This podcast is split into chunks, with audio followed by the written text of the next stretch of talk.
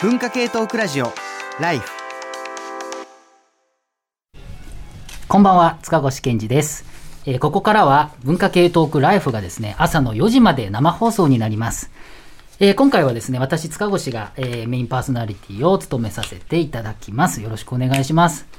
えー早いものでもうね、えー日付変わって8月30日ということで、夏もね、終わりということで、本当にね、いろいろ早かったかなというふうに思うんですけれども、まあ、今年の夏も本当にね、オリンピックとか、まあ今パラリンピックということですけど、いろんなことがありました。えー今回のライフのテーマはですね、ケアってなんだろう？令和時代のつながりと責任の話ということで、まあ、ケアということについて、えー皆さんで議論しようというふうに思ってるんですね。で、あの今、ケアを必要とされている方ってたくさんいらっしゃると思うんですね。それこそこれ日曜日の夜中ですけれども、今ご自宅でコロナの陽性ということで自宅待機ということで聞いて、自宅療養ですねということで聞いてくださってる方もいらっしゃるかもしれない。でもこれ、あの自宅療養っていうふうに言ってますけれども、まあやっぱり自宅放棄だっていうふうに言う人もいますよね。でこれは医療従事者の方が悪いわけでも、その陽性者の方が悪いわけでもなくて、やっぱ国の政策だろうというふうに思うわけですね。圧倒的にケアが足りていないじゃないかっっていうふうに思うわけです。えーももしかしてね、そういう方も聞いていてくださってるかもしれませんが、えーそういうことで、そのケアっていうことについてですね、今日考えていきたいんですが、あの、いろんな言われ方すりますよね。例えば、ステイホームね、もう1年半やってるっていうことで、まあ、とにかく家でいろんなことしなくちゃいけなくなった。えーたくさん、今まで以上にご飯作んなきゃいけないということで、まあ、こういうのを、まあ、かっこつき押し付けられたケア労働なんていうふうに言われたりもする。他方で、まあ、自炊することが増えた。で、自炊したらなんか楽しいじゃないかいっていうことですね、ご飯に凝って健康的になったなんていうふうに言って、まあこれはある種セルフケアなんていうふうに言ったりもして、ケアっていう言葉もね、結構人によっていろんな捉え方があるんじゃないかなというふうに思ってます。えー昨今ではですね、ケアについての倫理っていうものが結構いろんなとこで盛んになってるので、今日はですね、えー3時間かけてですね、この話、専門の専門家の先生たちも呼んでますので、ぜひお話をしていこうというふうに思ってるんですね。えーでは、一曲聴いていただいてから、えーゲストの方をご紹介していこうと思うんですけれどもですね、えー今回はですね、あのーどの曲をかけようかなと思ったんですけれども、私、塚越はですね、80年代アイドル大好きでして、もう中学生ぐらいからずっと、まあ、秋名聖子はもちろんのことですね、高校生の時には石川ひとみっていうね、待ち伏せで有名なえー3枚の写真とか、えーにわかめっていう曲が僕好きですけれども、高校生の時メモリアルボックス1万円か1万5千当時、えー出して買ってずっと聴いてたりしてですね、まあいろんなアイドルの人を聴いてるんですけれども、今日はですね、あの、岡田由紀子さんの曲をかけようというふうに思ってるんですね。で、まあご存知の方もいらっしゃるでしょうけど、まあいろいろあってですね、まあお若くしてお亡くなりになった、えーアイドルな、ですけれども、あの、やっぱりね、ケアっていうのは関心を向けるっていうことで、まあ、やっぱ関心を向けて、えー向け続けるっていうことも、まあ、一つそういう関わりあるんじゃないのかな、なんていうふうにも思ったりします。っていうこともあるんですけれども、単純に僕がいつもですね、朝、この方の今からかける曲で起きてるっていうことなんですよね。あ大好きでですね、去年はあの、えーあれですね、何のですね、えーえっと、去年は何の南の横で、えー今年の頭は斎藤由貴では朝起きてたんですけれども、今年はこの曲で起きてます。夏の曲です。聴いてください。岡田由紀子でサマービーチ。文化系トークラジオライフ文化系トークラジオライフ。えー本日はですね、ケアってなんだろう？令和時代のつながりと責任の話ということで、えー TBS ラジオ、赤坂 TBS ラジオから生放送でお送りしております。えー緊張しているようでですね、先ほど文化系トークライフと言ってですね、ラジオを抜けてしまったようです。ごめんなさい。えー3回目、4回目ぐらいなんですけどね、まだまだちょっと緊張しているのですいません。硬いかもしれませんが、すいませんが、お付き合いいただければというふうに思っております。えーそれではですね、えー今日ですね、まあ、ケアってなんだろうっていうことでね、本当にこう令和時代のつながりと、しかも責任っていうことでですね、まあ、なかなかこうイメージも難しいかなと思うんですけど、ゆっくりお話を聞いていきたいんですけれども、まずは、えーゲストの方をご紹介したいと思います。私のおトイメにいらっしゃいます、えー上智大学教授の小川公夫さんです。よろしくお願いします。よろしくお願いいたします。はい、あの小川さんは実は2回目、はいライフ2回目の登場ということで、しかもですね、えーまさに明けて8月30日、今日ですね、えーケアの倫理とエンパワーメントという著者を出版されました。はい、ありがとうございます。ご紹介こちらです。はい。まあ、こちらの本もそうなんですけれども小川さんはあのイギリスの文学などをき、あの専門にされてらっしゃるんですよねそうですね今回はどういう経緯でこれケアの倫理この本あまあうん話すと流すんでこうギュッと。短くするとはい。あのまあ学部生時代に、うん私はあの英文学じゃなくて政治社会学を専攻していましてまあその時にあの、まあ、先生から教えてもらったこの「もう一つの声」っていう本に、まあ、書かれているケあのケアの倫理はい。これにギギリガン。そうですね、キャロル・ギリガンという人が、まあ言ったら提唱者ですね、うんうんうん。あ一番最初にこの倫理について語った人です。はい。まあ、そこから何十年も経った今、ようやくなんかこう、受け入れられるような土壌ができてきているのかなという感じで、うん。あの文学とあの一緒にこう交えて、うんうんうん。えー語ってみたら面白いんじゃないだろうかというそうね。はい。こあの今回の本はこのケアの倫理とエンパワーメントって本当にねあの、ま、イギリスのあの文学作品を中心にしてそのケアっていう観点からいろいろ読み解いていくっていうような内容になってるんですけども結構ね三島由紀夫の金閣寺とかね ね。あったりとかね、はい。あのいろいろあったりするので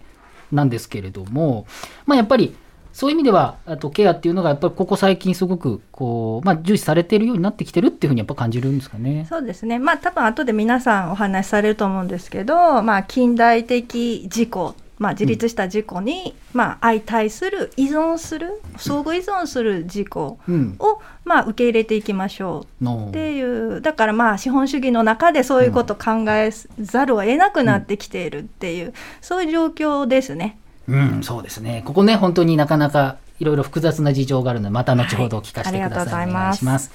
えー今回はですね、あの、いつも、こう、私が座ってる宅に、こう、4人ぐらい座れるんですけれども、新型コロナ対策っていうことでですね、なかなかこう、実はこのブースの中でも結構離れて皆さん座ってらっしゃるんですけれども、えーちょっと離れてますが、えー、専修大学教授の河野慎太郎さんいらっしゃってます。はいお願いします。はい、よろしくお願いします。はい、河野慎太郎さん、実は、ライフははい初めてというですね結構セッション22とか、そうですね TBS ラジオにははい。出られてらっしゃるんですけれども、今回初めてということで、えっと、河野さんは、えっと、ご専門が、はい。私も英あの一応英文学はい、そうなんですけれども、よはい。ね。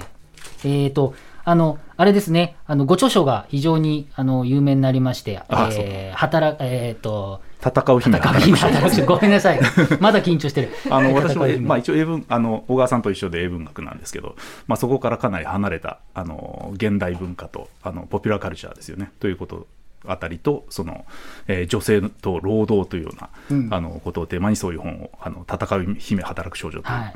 そ本をうなんですよね。書かせていたこのだいてます。戦う姫働く少女も非常に、えー文化系トークラジオラライフでもね、あの番組でも結構こう言及したりとか、あ僕も結構あのお話しすることあるんですけれども、あの河野さんのご専門とやっぱケアっていう関係もやっぱ深いですかね？そうですね。あの私実はもともとバージニア・ウルフというえ人が専門でございまして、あの今日後半で多分話題になる小川さんの本の中でもこのウルフというあの作家さんは非常に重要なあの位置を占めてますので、まあ、その話もまたできればなと思ってます。はい、わかりました。はいどうぞよろしくお願いいたします。えーそしてですね、えーこちらは書評家の倉本沙織さんですこ。んにちは、倉本です。はい、どうぞよろしくお願いいたします。まあ、倉本さん、本当書評家ということで、たくさんいろんな本を読むと思うんですけれども、やっぱここ昨今、ケアに関すること、まあ、ケアって言葉ついてなくても、それに近いものっていうのは、どうですか、多いですかね？い。や、多いですよ。先ほど小川さんもおっしゃってましたけど、やっぱりこう資本主義がもう行き詰まりに行き詰まって、自己責任押し付けられてしまって、辛い、ここに何かケアが必要なのではないかっていう状況を書いた小説がむちゃくちゃ多い。うんそうなんだ。まあじあのいわゆるね新自由主義っていうふうに言われますけど、分かりやすく言うと昨今のあれですよね自助共助公助ってうん。首相が言ってますけど、その自助を前面に押し出して、まずは国の支援とかもよりもまずは自分で何とかやってくれっていうことになるっていう感じですかね。だそうなるといろいろしわ寄せが寄ってくるよっていうことなのかな。そう。でもその一方でやっぱりそのケアっていう言葉に対して皆さんちょっとつかみ損ねているところもあって、うんこうあのけツイッターツイッターじゃないやそのグーグルさんにねグーグル先生に こうケアの倫理って入れると分かりやすくって出るんでサジェストで。ケアの倫理スペース分かりやすくって出てくるぐらい皆さん検索もしてるしそれだけ知りたいっていう欲もあるってことなんだと思うんですよね。うん。だから今日はお二人にいろいろ教えていただければいいなと思います。そうですね。あのお二人聞きながらあとやっぱりいろんなコンテンツどんな関係があるのか教えて いただきたいのでちょっと倉本さんその辺はぜひよろしくお願いいたします。ということですお願いします、よろしくお願いします。えー、そしてこちらはライターの山本ポテトさんですあ、こんばんは。ライターの山本ポテトです。よろしくお願いします。はい、よろしくお願いします。なんか山本さんはあの予告編でね、うんあの予告編ということで、あの別途こう撮って配信したものがあるんです。そこで、あのお話ししたおばあちゃんの話が非常に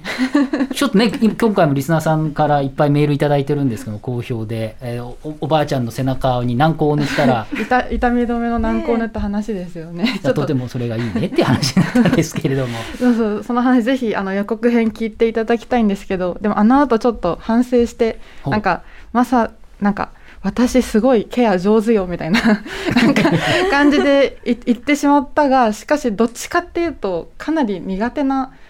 ケアってなんかすごい私にとっては苦手分野っていうなんかちょっと苦手意識があるので今日はちょっとなんかその苦手意識をなんかうん。ちょっと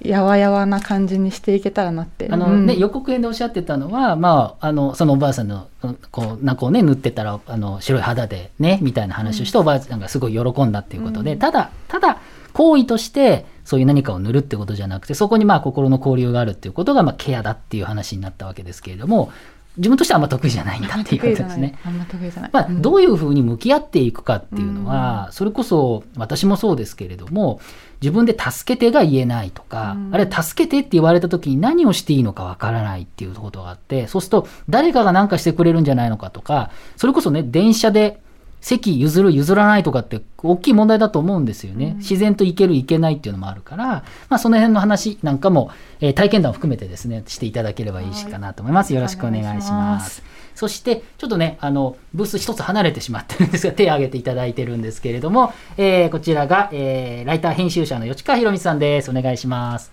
どうもこんばんは吉川博光です。よろしくお願いいたします。はい、吉川さんはあの、まあ、ライターでもあり編集でもあるということで、やっぱり出版の世界には非常に精通されてるし、はい。まあ、人文学もね本当にお詳しいんですけれどもここやっぱりそそれこそ、えっと、シリーズ「ケアを開く」ですよね、はい。っていうそのケアに関して医学書院かっていう出版社が、えっと、シリーズケアを開くということでケアに関しての本もだいっぱい出ているし、人文学の観点からもいろいろケアについて考えられてますかね。そうですねあの先ほどあの倉本さんがあの文学のシーンでも非常にあのケアに関わる作品が増えてきたとおっしゃってましたがあの逆にそのキャロル・ギリガン以前のあの文学作品とかに関してもケアの層の下でというか あのその観点から見るとこれまで見えてこなかった側面が見えてくるなっていうのが最近の私の考えで例えば、まあ、私個人的な、まあ、趣味というか興味として強制収容所の文学っていうのをずっとあの読んできたんですがあのこの数年であのケアっていう観観点から見見ると、まあ、ちょっと新しくあの読み直せるなというふうなあの気もしておりまして、まあ、そういう意味で、まあ、あのケアっていうものに概念あの注目が集まるにも、まあ、それなりの理由があるんじゃないかと今思ってまして、まあ、あのこの番組でいろいろそれについてその最もな理由っていうのはどういうことかということについてお話しできればなと思ってます。はい、わかりました。どうぞよろしくお願いいたしますということで、あの、今回ね、また、あの、いろいろなゲストの方いらっしゃってますので話したいんですけれども、もうね、リスナーの方からもですね、あの、たくさんのメールをいただきました。ありがとうございます。非常にね、心のこもったといいますか、いろんなメールがあるんですけど、ちょっと、まずご紹介したいというふうに思います。まずこの方、ホフコさんです。確かに最近、ケアが注目されていますね。私自身もセルフケアの本を何冊か読みましたし、予告編で長谷川 P がおっしゃっていたように、今様々な場所、領域でケア的な視点が求められているのを感じます。でもそれって、それだけ社会が傷んでるということですよね。またある種の無償労働、えー低賃金労働として女性などがそのケアを担ってきたという側面もある。でそのケアが求められる状況というのもちょっと警戒しなければいけないような気もします。ケアを評価することはとても大事なことですが、一方でよし、えー予告編で吉川さんが、吉川博光さんが指摘していたバズワードの両義性というか、ケアという言葉が商用されることで社会の矛盾や差別的な構造などが覆い隠されることがないように気をつけなくてはいけないなというふうに思いますということで、まあ、予告編で吉川さんおっしゃってたんですけれども、まあ、本当にバズワードなんですね。マジックワードといいますか、何にでも使える言葉っていうふうに、えーケアって使われてるんだけれども、まあやっぱりね、先ほども少し話にあったように、ケアが大事だよねっていうことで、無償で、えっ、と、誰かが、それこそね、白衣の天使じゃないですけれども、そうやって、えー誰かがケアしてくれるっていうことで社会が成り立ってるってことは、その人たちの労働が、まあ、ある種隠蔽されてしまう、構造的に隠蔽されてしまうということで、つまり良くないよねっていうこともあるし、まあそういった問題があるのかなというふうにも思います。えー、と、もう一方ですね、こちら、えー小林みのりさん、えー栃木県在住40代半ば既婚男性書店員ということで、えーいつもありがとうございます。私のしているケアは、自身の社会性を保つために身だしなみを整えることです。えー、髭や体毛を剃り、眉毛を多少抜き、髪も自分でできる範囲でカットし、スキンケアもする。まず自分をケアできないと、他人のケアまで行き届かないと思うゆえ。もう一つは子育てです。生活すべてにケアが必要な乳児から年を重ねてケアの範囲が狭くなり、あるいは家族以外からケアを受けられたり、いずれ他者に対してケアできる存在となるのが人として育った証かと感じますということで、えーケアという視点で思い出す作品は江戸川乱歩の芋虫です。一方的にケアを強いられるものの心理的暗黒面が描かれているのではないかとということですね。まあ本当にあの自分自身もこうまあ身だしなみっていう意味でのセルフケアをするっていうことで、えーまあなんか心を整えるみたいなこともあるし、まあお子さんっていうことになるとですね、まあ本当にあのケアするってことはまあ本当に大事な、えーことになってくるわけですよね。僕、芋虫っていう作品はごめんなさい、読んだことないんですけど、どんな作品か知ってます？誰か。じゃあぜひ、あの、あの、後で読みます。ありがとうございます。ということで、えーありがとうございました。えっと、もう一方ですね、この方も読ませてください。名ばかり高級魚52歳男性。ケアと言われて私が思い浮かべるのは、企業人事の界隈でオンボーディングと呼ばれている活動です。オンボーディングとは、新たに入社してきた社員が組織に溶け込み、本来の力を発揮できるように支援する一連の活動です。人材の流動化が進む中、組織に新たに参加してくれる、参画してくる人が少しでも早く成果を出して定着していくよう、最近はここに力を入れる会社が増えています。この側面を切り取ると、最近の会社はどこも面倒見が良くなっているなという印象になります。一方で先週あたり、イェール大学の成田祐介氏かな？成田祐介氏もツイートしていたのですが、最近はハラスメント援助を恐れて会社でも学校でも厳しい指導がなかなかできなくなっています。在宅勤務という環境も厳しい指導とは相性が悪い。ただそういう環境でも高い目標を掲げ、規律を持ってそこに単身向かっていける人は一部に存在していて、そうでない人との格差は今後ますます拡大しそうな雰囲気です。そして置いていかれる人たちを放っておいていいのかという問題意識も当然広がっていると思います。オンボーディングの取り組み自体は重要だし、転職が増えれば人事、業務としての負荷も増えるので、このプロセスを効率化していく活動はさらに進めていくべきだと思います。一方で長い職業人人生をちゃんとサバイブしていくための術や構想力は、付け焼き刃のオンボーディングプロセスなどでは身につけられるはずもなく、さらに言うと会社で教えられることはもはや限られていて、大学でしっかりリベラルアーツを学ぶとか、さらに遡って中高ぐらいでしっかりと人格形成をするとか、その辺からの積み上げが物を言ってくる世界だよなというのが正直なところです。少なくとも会社で、えー職業人指導を行う場合、ケアというレベルで貢献できることは限界があって、本来はもう一歩踏み込んだ関与が必要なんだと思います。えーこと、えーキャリア形成の場面においては、ケアという概念自体が基本は放っておいてほしい。だけど、要所では面倒は見てほしいという都合の良い欲求の表出のようにも見えて、私自身はあまり良い印象を持って捉えることができていないでいますということで、まあ、あの、会社の中でどういうふうにこの社員の人を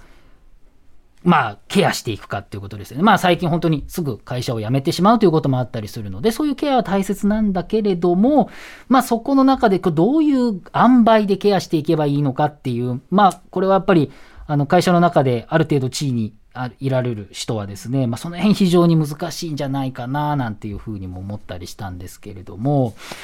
どうでしょうかね。あの、小川さんにお聞きしたいんですけど、まあ、今、いろんな方の、本当に結構いろんなタイプのあの話を入れてきたんですけれども、どれか、あの、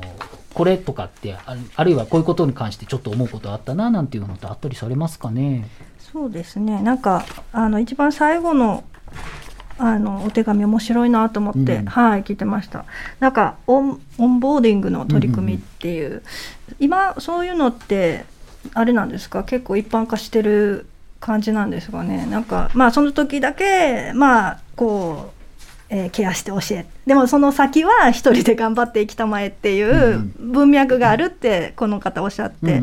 るんでそれはなんかあのジェーン・オースティンの世界とすごい近いなと思っほて。ジェイ・オースティンの世界。はい、あのジェーン・オースティンの、うん。まあ、一番有名なのは「高慢と偏見」ああ有名ですね、はい。コマント偏見。で、あのまあ、あの中で付け焼き、まあ、場的なキャラクターがいて、ウィッカムっていう。えー。その時だけあのめちゃくちゃ魅力的で一生懸命頑張るんだけど、何をしても中続きしないっていう。で相手に対するケアがうん。こう短期的なんですよ。あだからやっぱりケアって言った時にそこに含み込まれる意味としては恒常的うん、っていう意味ずっがとってことですよね。コンスタンシーっていう言葉をオースティンはすごく何回も使うんですね。でだから私の中で、まあ、ロマン主義文学を私あの研究してきて、うん。やっぱりオースティンをどうして読まなきゃいけないんだって聞かれたら、もうここでも書いてくださってますけどやっぱり大学でしっかりリベラルアーツを学ぶな、ね、その意義とか考えた時にやっぱり小説からケアってすごい学べるなって思うんですね。だから例えば「説得」っていうオースティンの作品では、うん。コンスタンシーっていうのは女性の性質だっていう時が、いう場面があるんですね主人公が。だからまあそれ男性はそうじゃない。でも男性にもちゃんと声を与えていて、うんうん。そのアンエリオットの主人公の思い人あのもちゃんといや僕は君が思ってるほど短期的なその展望のもとに生きていない。僕だって女性に負けないぐらい恒常的なケアを持って生きてるんだ的なあの、ケアっていう言葉は使わないんだけれども、8年前に破局したこの2人が再会してからの物語結構盛り上がってくるんですけど、もうすごいんですよ。だからそこでウェウェントワースっていう人がやっぱり恒常的なケアを持ち続けるキャラクターだったっ